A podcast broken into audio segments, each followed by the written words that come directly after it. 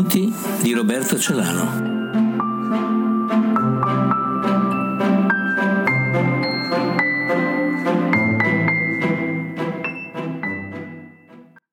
Titolo del racconto L'oggetto mancante.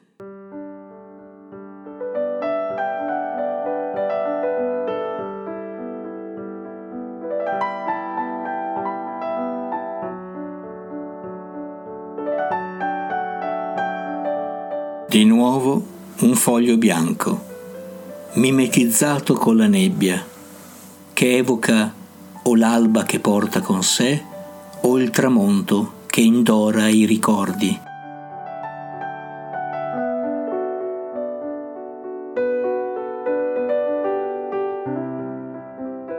Così recitava Filippo Maria Tabarro, con un foglio in mano, nel piccolo teatro di provincia talmente piccolo che si potevano contare cinque file di sedie per un totale di 35 posti.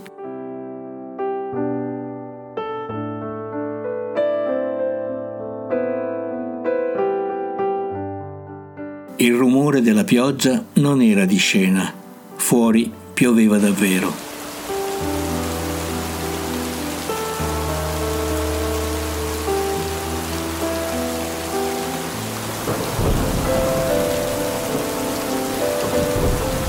Marie-France stava attraversando la strada che portava al teatro. Non aveva ombrello e le gocce infinite che la colpivano le sembravano punte di spillo sulla pelle abbronzata.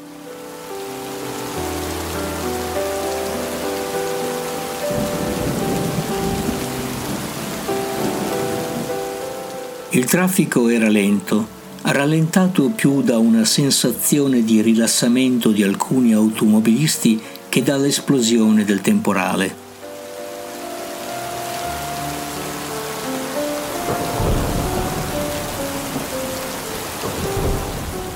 Le luci si erano appena accese nelle vie e il bagnato sull'asfalto le rifletteva.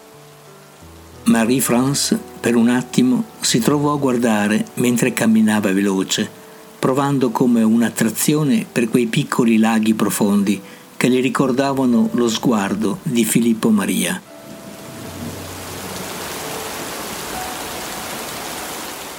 Il teatro era una casa tra le altre case, una camera tra altre camere.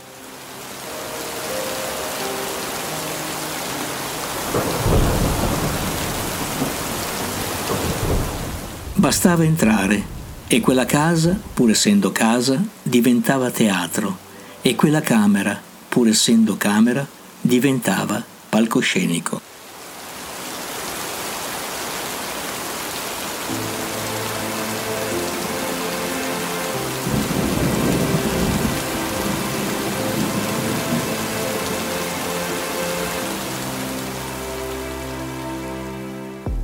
Filippo Maria aveva appena terminato di recitare e cinque spettatori applaudivano.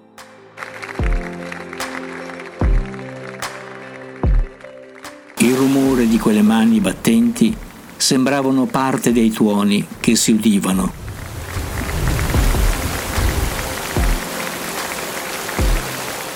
Filippo Maria vide Marie-France e le fece un gesto.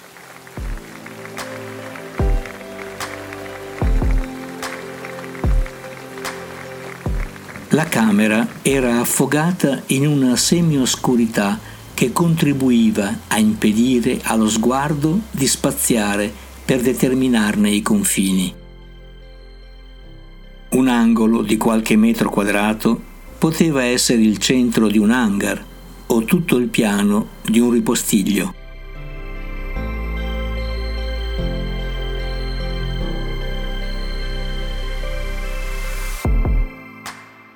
Le luci soffuse bagnavano i presenti in miriadi di pulviscoli provocati da un riflettore puntato sulla scena. Le tende ai lati sembravano piegarsi con luci scomposte e Filippo Maria stava nella scena come un quadro dentro la cornice.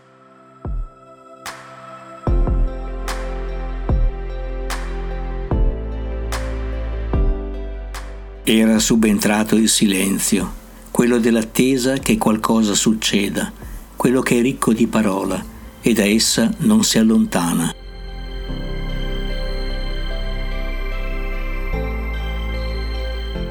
I cinque spettatori avevano volti antichi e occhi a mandorla, discendenti da chissà quali antenati.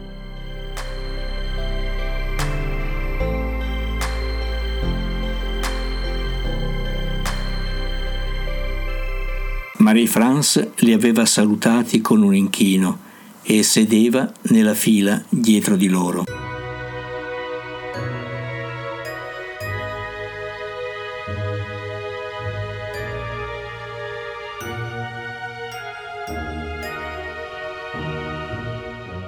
Filippo Maria interpretava un personaggio di un secolo imprecisato.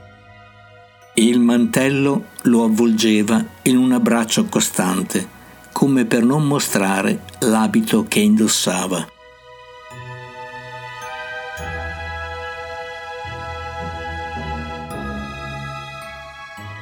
Riprese a recitare, mentre il riflettore affievoliva il suo flusso luminoso.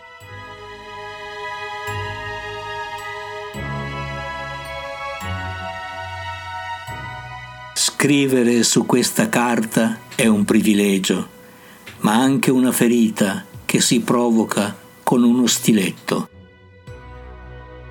Le parole sono pietre che non possono essere messe e tolte a piacimento. Chiedono udienza con fare promettente e poi pretendono una nuova vita, una rivoluzione. Esigono di entrare in scena e non ne escono più. Portano con loro fili invisibili che le trattengano tra una riga e l'altra. C'è chi le legge e chi no. Poi si mettono a tessere poesie per prendere ciascuno nel laccio della vita. L'immagine è sempre altra e porta sempre al teatro.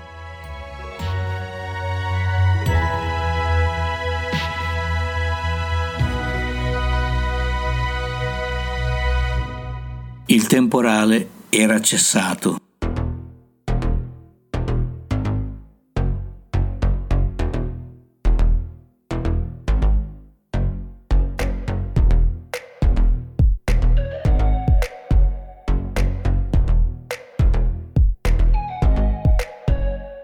Si sentiva un odore particolare di lampada bollente che brucia il pulviscolo che attira.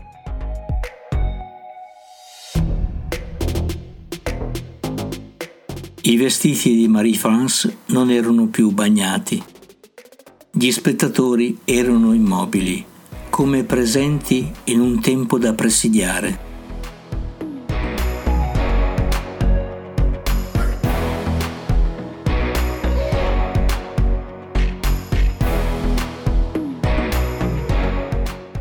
Marie-France fu la prima a battere le mani.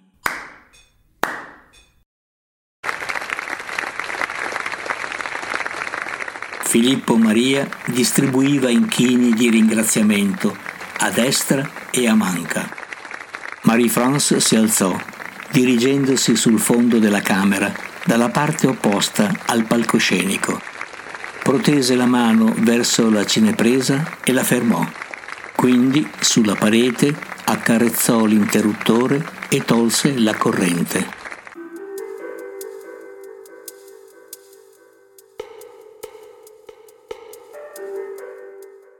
Un attimo fu buio assoluto.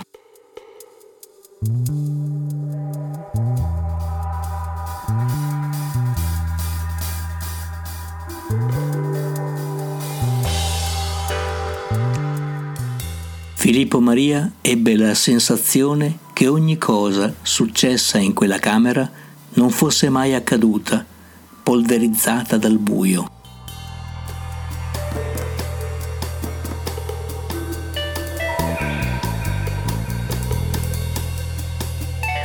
Marie-France, invece, ricordava ogni cosa accaduta e detta.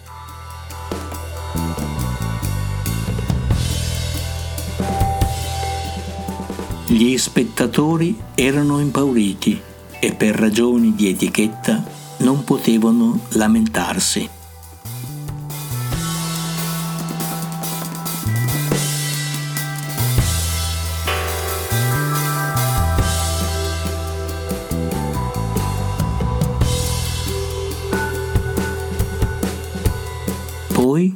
Non accadde più nulla.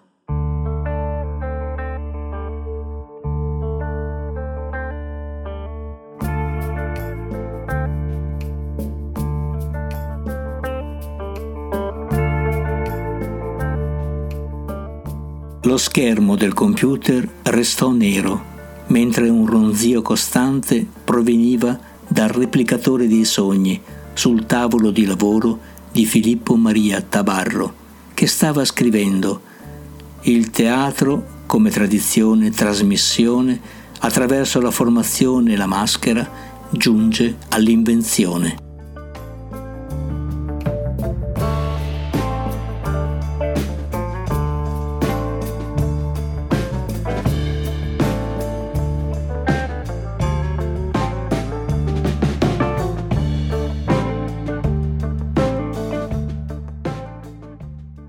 Stanza un raggio di sole prendeva possesso del mobilio.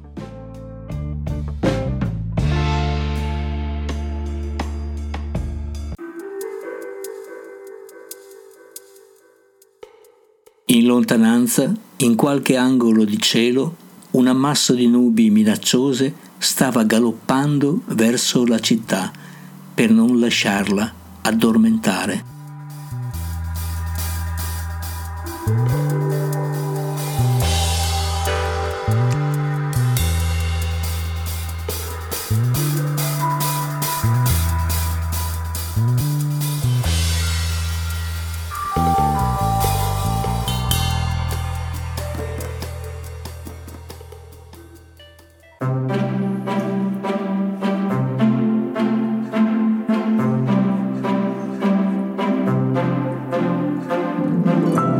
Racconti di Roberto Celano.